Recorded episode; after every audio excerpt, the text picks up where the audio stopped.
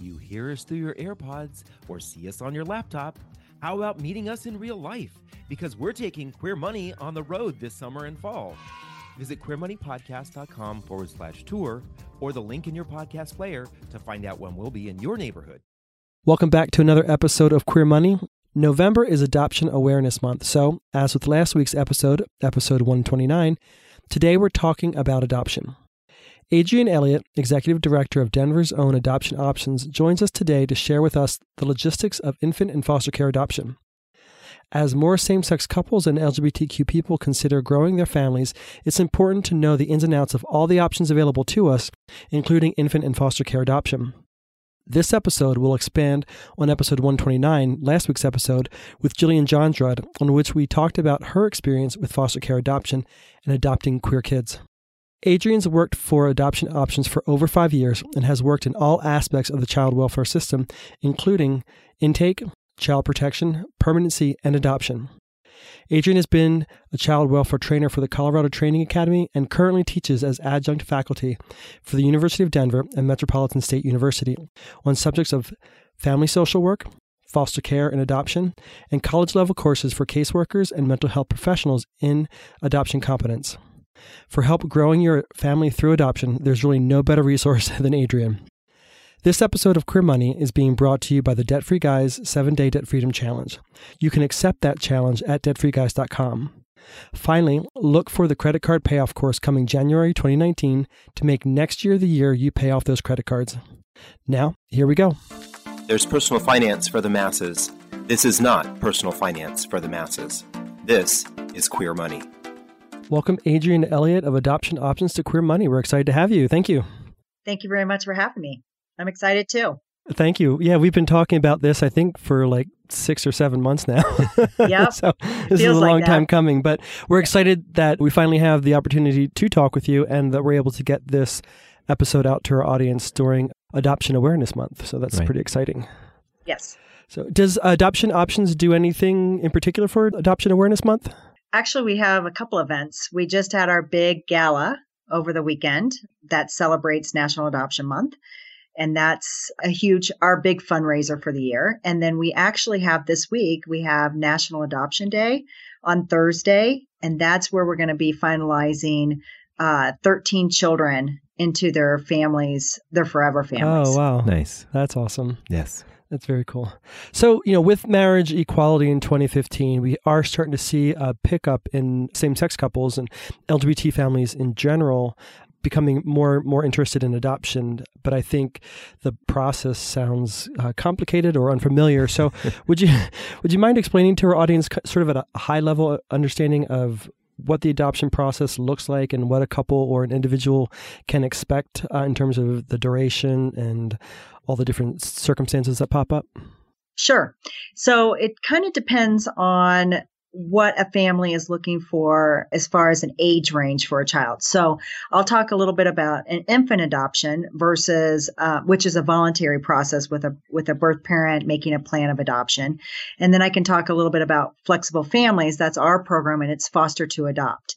So adopting a child from the foster care system is a little bit different as far as timeframes. So ex- expectations really for those two programs are actually much different. Although the home study may look similar, the wait time is very different. So for an infant adoption, that wait time can potentially be anywhere from 18 months to three years. So it kind of just depends um, on the family's flexibility and kind of what they're looking for in a relationship with a birth parent and then they actually have to be chosen from a birth by a birth parent.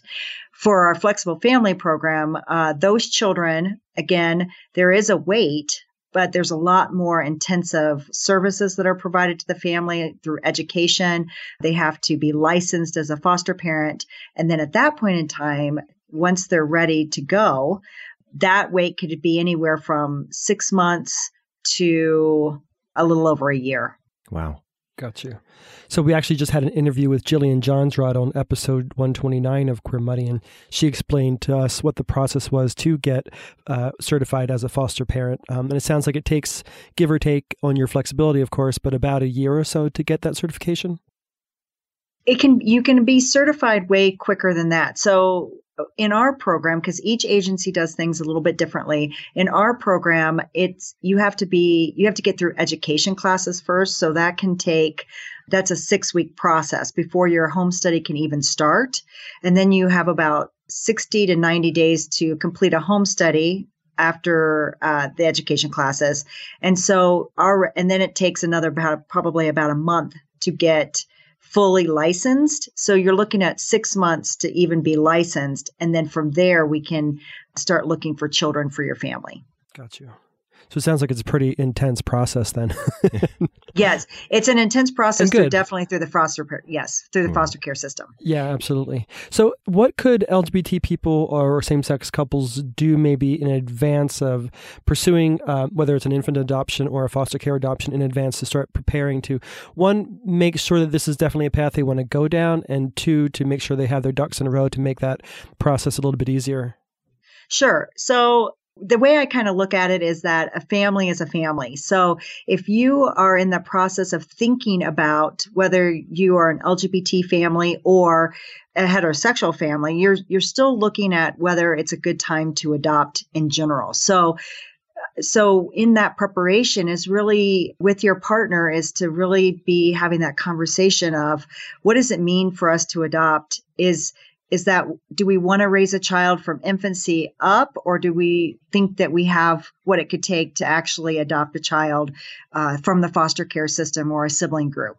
And so i think those are really in-depth conversations. I would also state because in colorado you have to be working with a licensed child placement agency is that those to research the agencies that you want to work with because they're going to be your advocate and your support system. And if you do not research them, then you can't know that there's an agency out there that potentially could be a good fit for you. So I would say all of those things. I would also say that financially, um, you have to be in a position where you can that you're ready for a child to come into your family. So if you're having a hard time making ends meet, it might not be a good time because obviously that child's going to need things that a child's going to need. And sometimes with a foster care child, you may have to uh, spend a little bit more also for therapy or those kind of things. So, although you're going to get some support from a government agency with a child from foster care, it's not going to be an. I mean, parenting is just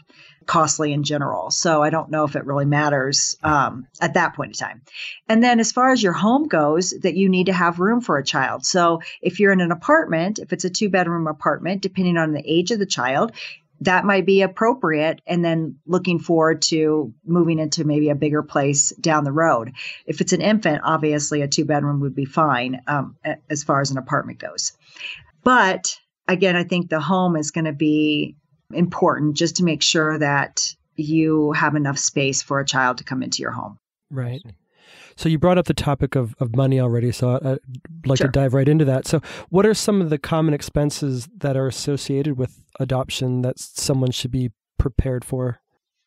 So again, if it's an infant adoption, that is a that is an expensive process, and because you are as a family paying for pretty much all the services. So, a home study, you're paying for um, joiners fees to go into a pool of waiting families, like through our agency. So, that's costly because those fees that you're paying are going to go to support a birth parent or birth parents, depending upon how many birth parents we're working on to get have place into a family.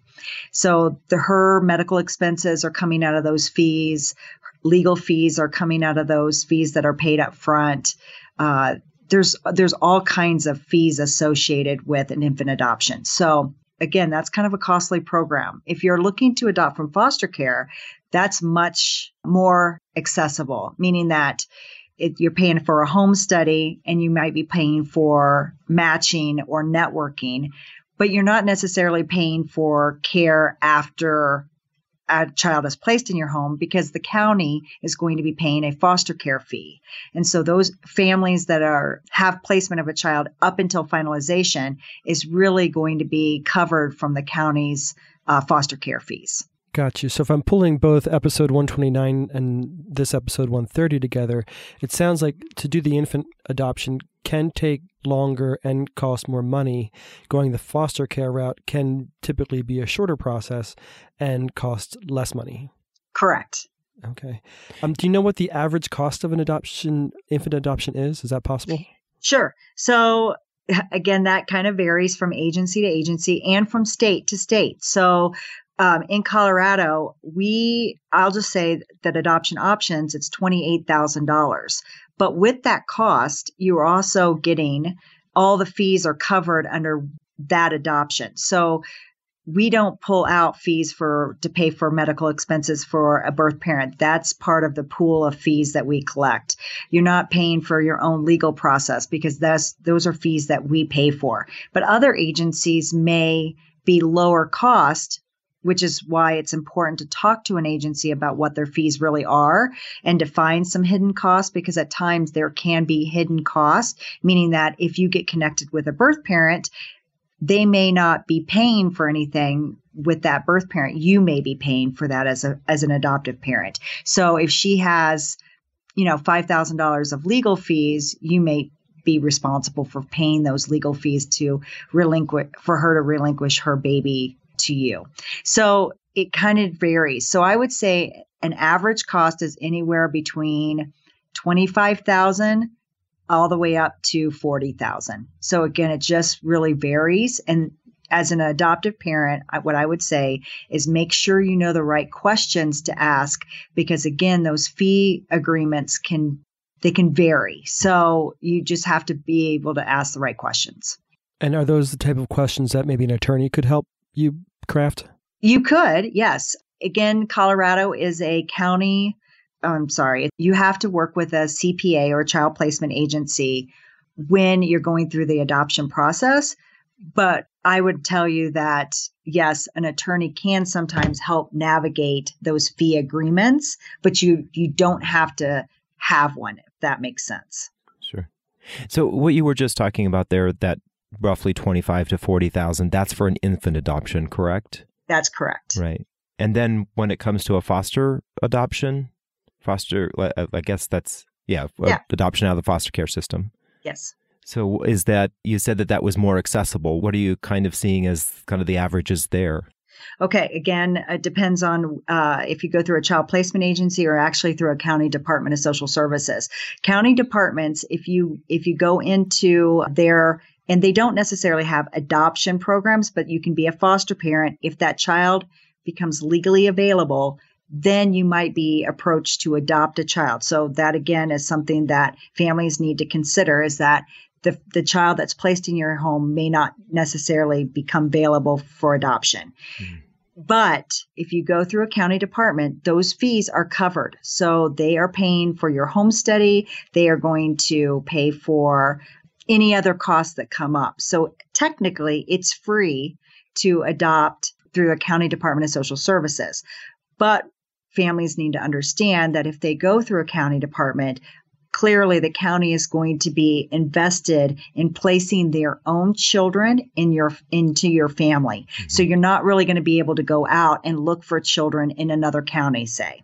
Okay. If you go through a child placement agency, again, I can't I can't speak for other child placement agencies, but typically we have a very unique program, meaning that when families come in, we are not necessarily just we are not placing just for foster care. We are really looking for families that want to adopt from foster care. So we also then provide networking and marketing to those families and we can look all across colorado and and across the united states for children that are legally available to be placed into their families those fees are going to be roughly around about $5000 okay Gotcha.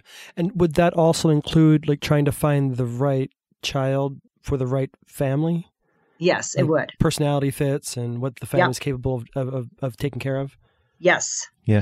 And, so, uh, just, sorry, just going to interrupt for a second. One of the things that we talked about with Jillian on last week's episode was this idea of there are children out there who identify as LGBTQ uh, that are in the foster care system. So, is that something that you could assist with if if, say, for example, an LGBT family wants to adopt a child of out of the foster care system that they can be supportive for, is that something you would help with? Oh yes. So that would be happen during the home study process. We're really diving in deep with families about kind of the issues that a child might come to their home with. We'd also be looking at what's a good fit for that family. So in LGBT uh, issues definitely arise. So a lot of kids are identifying or maybe even questioning their sexuality or what they identify gender wise. And so we have families that will specifically, once we bring that up, will say, Oh, yes, I'm very open to that. Mm-hmm. So Nice. Uh, yes. So I think that's part of the home study process. And then that's who we're going to, then that checklist that we go over with a family, we're going to then present that when we're looking for children for that family, we're going to be presenting that to the people that are making the decisions about placement for those children. Got you. And if I'm not entirely sure what I'm capable of, of the kind of care I'm able to give, I'm assuming that's part of the the process that you go through, right? Yes. And that's part of education too. So a lot of times that's why we have families do education classes first. That's mm. 30 hours of training before they even start a home study because we want to make sure families are as educated as much as they possibly can be before they go into this process. And so that, but then families change. And so, and that's okay. And so as they're waiting for a child, we're also continuing to provide education to them so that if something does change and they feel more capable of parenting a particular behavioral issue, say, then we're going to open up their criteria. Gotcha. So, Adrienne, one of the things that we learned last week uh, on last week's episode was just the number of children who are in the foster care system. I think it was upwards of 140,000 children are waiting to be adopted in the United States. Can you maybe tell us a little bit why it seems like there are there's so many children in the foster care system versus children who are or infants that are being adopted. Why is there such a, a huge difference in the demand, I should say? Sure. So and that is a staggering number if you think about it in the foster care system. But it typically tends to be the older children or children in sibling groups. And they're, the caseworker is really trying to keep kids together, which is great mm-hmm. because that's, they should be. Mm-hmm but it can, you know, when there's families that come in through social services with eight children plus, it's very difficult to find families. And so some of those kids are just large sibling groups. Some of them may have really significant behavioral issues. Um, and so it's a combination of a lot of things, but the, the littler ones tend to get adopted faster, and that includes infants. Um, even though infants there's a high demand for infants, but there's not as many families placing their infants into families because it's a voluntary program. And okay. even if a child comes in through social services as a, an infant, foster parents tend to, if that child ends up being legally freed, will adopt that child. So they don't ever make it to that stage where they're waiting necessarily for a family like our older kids. Right. Okay. Gotcha. Uh, that That's makes sense. Context. Yeah. So could you maybe dispel some of the myths that people have around the the idea of adopting kids out of foster care when it comes to things like um, behavioral issues or kids with special needs? How is it that um, that we can be a little bit more open to the idea of adopting some of these children that are a little bit older? Again, I think it's really a matter of having that conversation with your significant other and if you're a single applicant too, I think you have to really talk to your family, your support system around right. what are you capable of handling.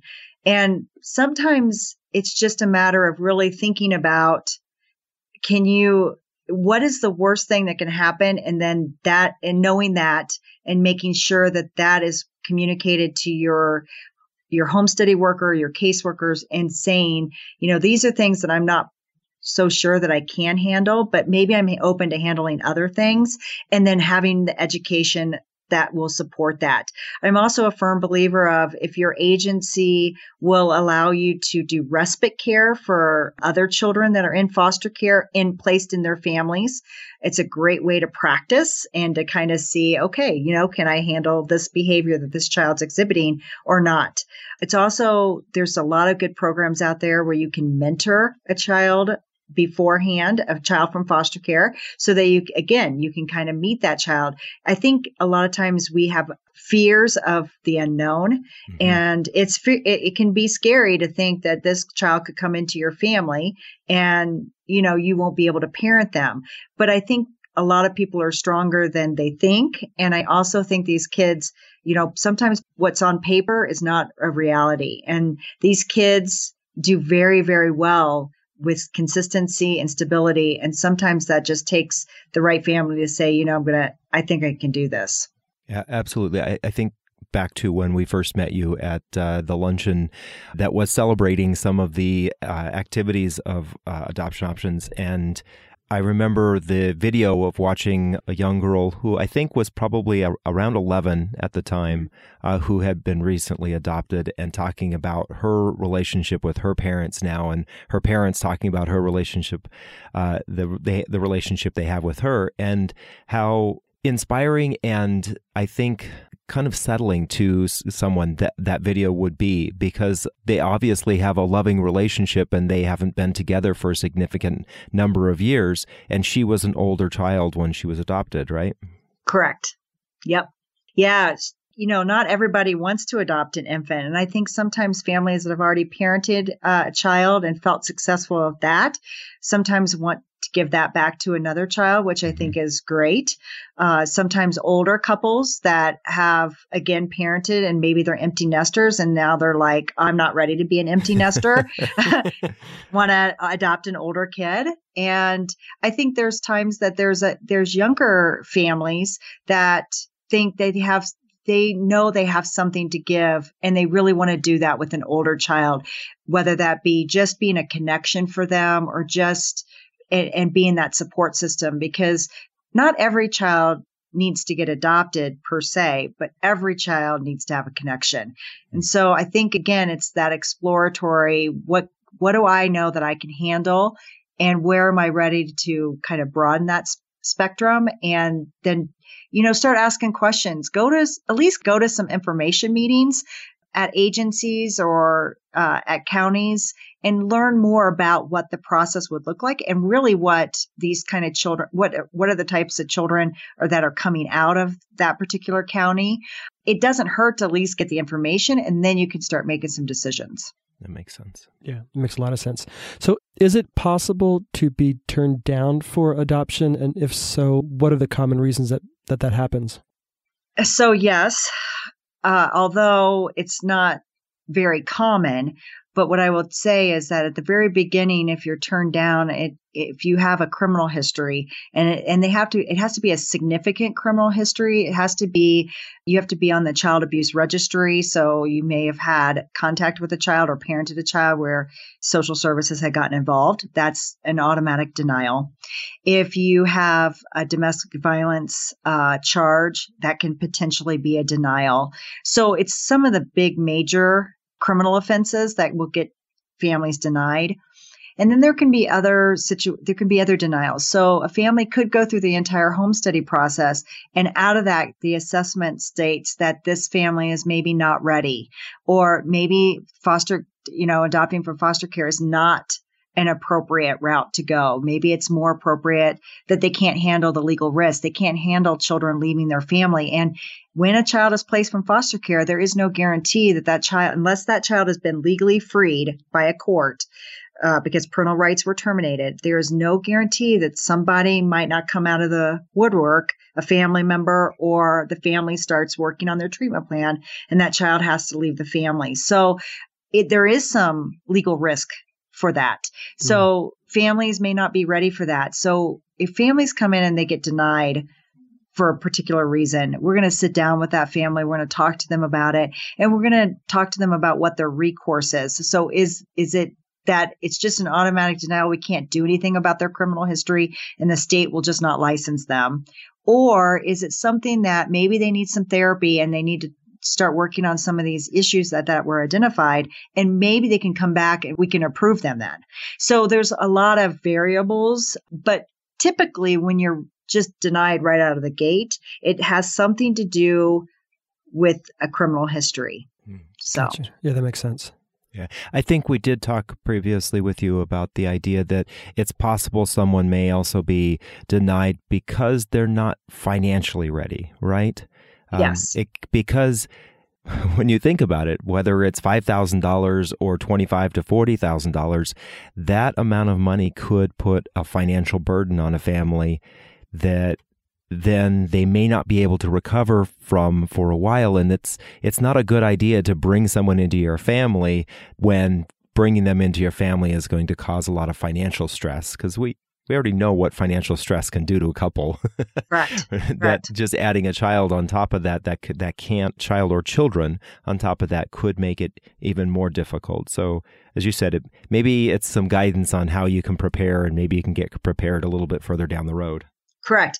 And and that's what I that's a good point because I think you're already going to have stress when any when any time you bring in a new person or a new member to the family, there's stress that comes with that. And so if you already if you're already having stress and then you try to add on the financial stress of parenting, it's it can be devastating to a family and to that child that you're bringing in. So you that's why we do have to look at that. And I'm always a firm believer of is if you have more going out than you have coming in, it's probably not a good time and you we need to work on your finances a little bit. Right. Gotcha. So you actually do do a financial review, is that right? Correct, we do. Great. What does that all entail? Can you give us a high level overview of that? Sure. So in the app, it's at the very beginning. In the application, we will ask uh, what your assets are, what your debts are. It's not very in depth. It's it's pretty basic. What your income is, and so we kind of look at that in the first application, and we can kind of tell if a family is struggling financially. However, and we're going to look at savings accounts and you know your retirement plan and everything else too. Then, as we get into the home study, there's an actual financial workshop or worksheet that we work on. And that is going to be much more in depth. So it's going to really look at all the income that comes into your family and then what every little expense that you have going out. So all the way down to your utilities, um, could be groceries. So all those little expenses that add up. And then what is your not your debt to income ratio, but somewhat it is. It's really what's still, what do you have left over at the end of the month that's going to make this successful? Gotcha. That makes a lot of sense. Yeah. So, eh, all of you out there, if you've done our spending analysis, you're ahead of the game here because it'll help you get ready. exactly. Yeah. So, yep. taking everything into totality of what we just discussed, are there any unique considerations for LGBTQ couples or individuals um, when it comes to adoption relative to our straight peers?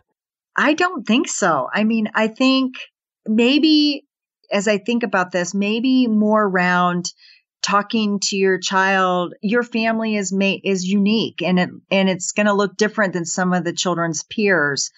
And so how are you going to talk to your family makeup and and what are you going to call yourselves? I mean are you going to if it's two guys are you going to be one's going to be daddy and the other one papa? Or what what is that going to look like? So we're really going to look more at that. But as far as getting ready um, or being just, I look at it as, you know, it's more about parenting and can you be a good parent versus what does your family look like? Because families look different and they, and not every family is going to look like anybody else. And so mm-hmm. I guess I just, I don't think about it that much as much, but it more around once a child is placed, then you are going to have to have that conversation and what is that going to look like for you and how are you going to handle it with your child? So. So, Adrienne, one question for you, and we brought this up on the episode last week this idea that there are more states that seem to be popping up with these religious exemption laws and denying of uh, LGBT individuals from uh, adopting. Because you can assist with adoptions nationwide is that a way is that a way here in Colorado because we don't have those laws is that a way around some of those laws uh, potentially, yes. So, yeah, as long as somebody's here, so we have a license only in Colorado. So, as Mhm. long as somebody is here, so meaning that a part like a party is here. So we can't place foster children with couples or or single applicants out of state. We can't do that because we don't have custody of that child. But say we had a birth mom that really wanted a place with a family that lived in know, Texas or Kansas. I know Kansas has I think that law that just passed Right. then they that would be fine because because Colorado is okay with that uh, law. So we don't have anything that would preclude them from getting placed in Colorado. The only issue that could arise, although I don't think it would be an issue, would be interstate compact for the placement of children. And that could be because when you cr- take a child across state lines, you have to have approval from the state in which either the family or the baby has resided. And so they have to give approval for that family. It's usually the family going back home to their state. I don't think that that would be an issue because they didn't utilize a agency in their own state that that they had to follow those laws. But I'm not an expert on that either, so I'd have to I'd have to we'd have to check through ICPC, which Sure. the interstate process. But yes, so Colorado is, it, you know, we are we're pretty friendly when it comes to the LGBT community, um, especially now with the new governor. Definitely. so Cheers on that one. yes, cheers. so, do you know what percentage of your applicants are LGBTQ? I would say in both programs, so in our infant program and our flexible families program, we probably have about 40% LGBT families. Wow, that's higher than I That was is really expecting. Yep. Very surprised with that. Because my follow up question was, how can we increase that? That's pretty high. yes. Um, I think the, you know, it's been, it's been great. It's, that's increased definitely over the last year. Oh, mm-hmm. yeah, that's interesting. So, do you think that's a correlation with marriage equality? Yes, I do. I think at the beginning it definitely was with marriage equality, but I think as it's gone on for the last couple years, I think it's just the it's word of mouth. So Gotcha. families are starting to become more comfortable with reaching out to agencies to to look at expanding their families and to the agencies that support that. Gotcha. Well, and you have a notable designation, right? The Human Rights Campaign gave you or awarded you its All Children, All Families designation. Yes. And you're the only one in Colorado that has it, I believe, right? Well, we were the only, I, we're still the only child placement agency. However, the Adoption Exchange recently got their seal of recognition. So that's good. Nice. And, and the state of Colorado, believe it or not, their foster and adoption unit at the state level is working on their designation right now. So uh, Sweet. it's, there are, we're starting to see more starting to kind of come on board with that. So. Right. And then, of course, that's the type of de- designation you'd like everybody to be awarded, right? Right, exactly. Exactly. so, what, what That does would be that what does that mean exactly, though? What is what is the value of that designation? So it's for us when we decided to uh, embark on that journey, it was really a matter of we wanted to, we felt that that's part of our mission is that we are an inclusive, open agency. And for us, it meant working with all types of families. And so the Human Rights Campaign Foundation, their, their seal of recognition was really a I thought a designation for us that would show what our mission was about. And so we embarked on that. It's, it has 14 benchmarks that you have to complete. And really everybody in your agency, including the board, you have to have community support. You have to make sure that the community knows that you're working towards this and that if you're going to work with them, if you're going to partner with them, that they have to be okay with that. And so when we got the seal, I think it's been, I think we're going on our fourth year. It was, uh, it was, no one else was really doing it. So it was a huge deal for us to get that and to really promote that we are an inclusive agency. And so what we say is what we do. And now, as more people are coming on board with uh, that seal of recognition, I think it's going to be easier to partner with other like minded agencies and professionals. Well, first of all, I have to say thank you. Thank you for reaching out and doing that. I think it shows to our community the value that you have in placing any child with the appropriate family and whether that family is LGBTQ or not. I think that it just is so valuable to our community to look for uh, organizations that have that because it is kind of it is a seal of approval. It's basically you're going to be working with an organization that definitely wants to make you the family that you want to be. Right. And it's really, uh, you know, that, and what comes, and the other piece is, is that even if you're not LGBT, that you still understand that this is an agency that supports that, uh, that anybody, you know, good, we need good families. There shouldn't be 140,000 children that need a family. That's right. just sad. Um, especially when lots of people can, whether you're single, I mean, we have a lot of great single families.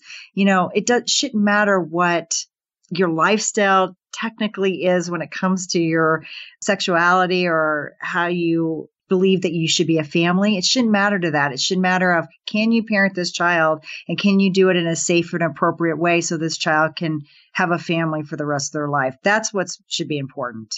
Yeah, absolutely. So if you're a resident of a state that does have a religious freedom laws, I guess maybe what you should do is go to the Human Rights Campaign website to see if you can find an adoption agency in your state that has the all children, all families designation.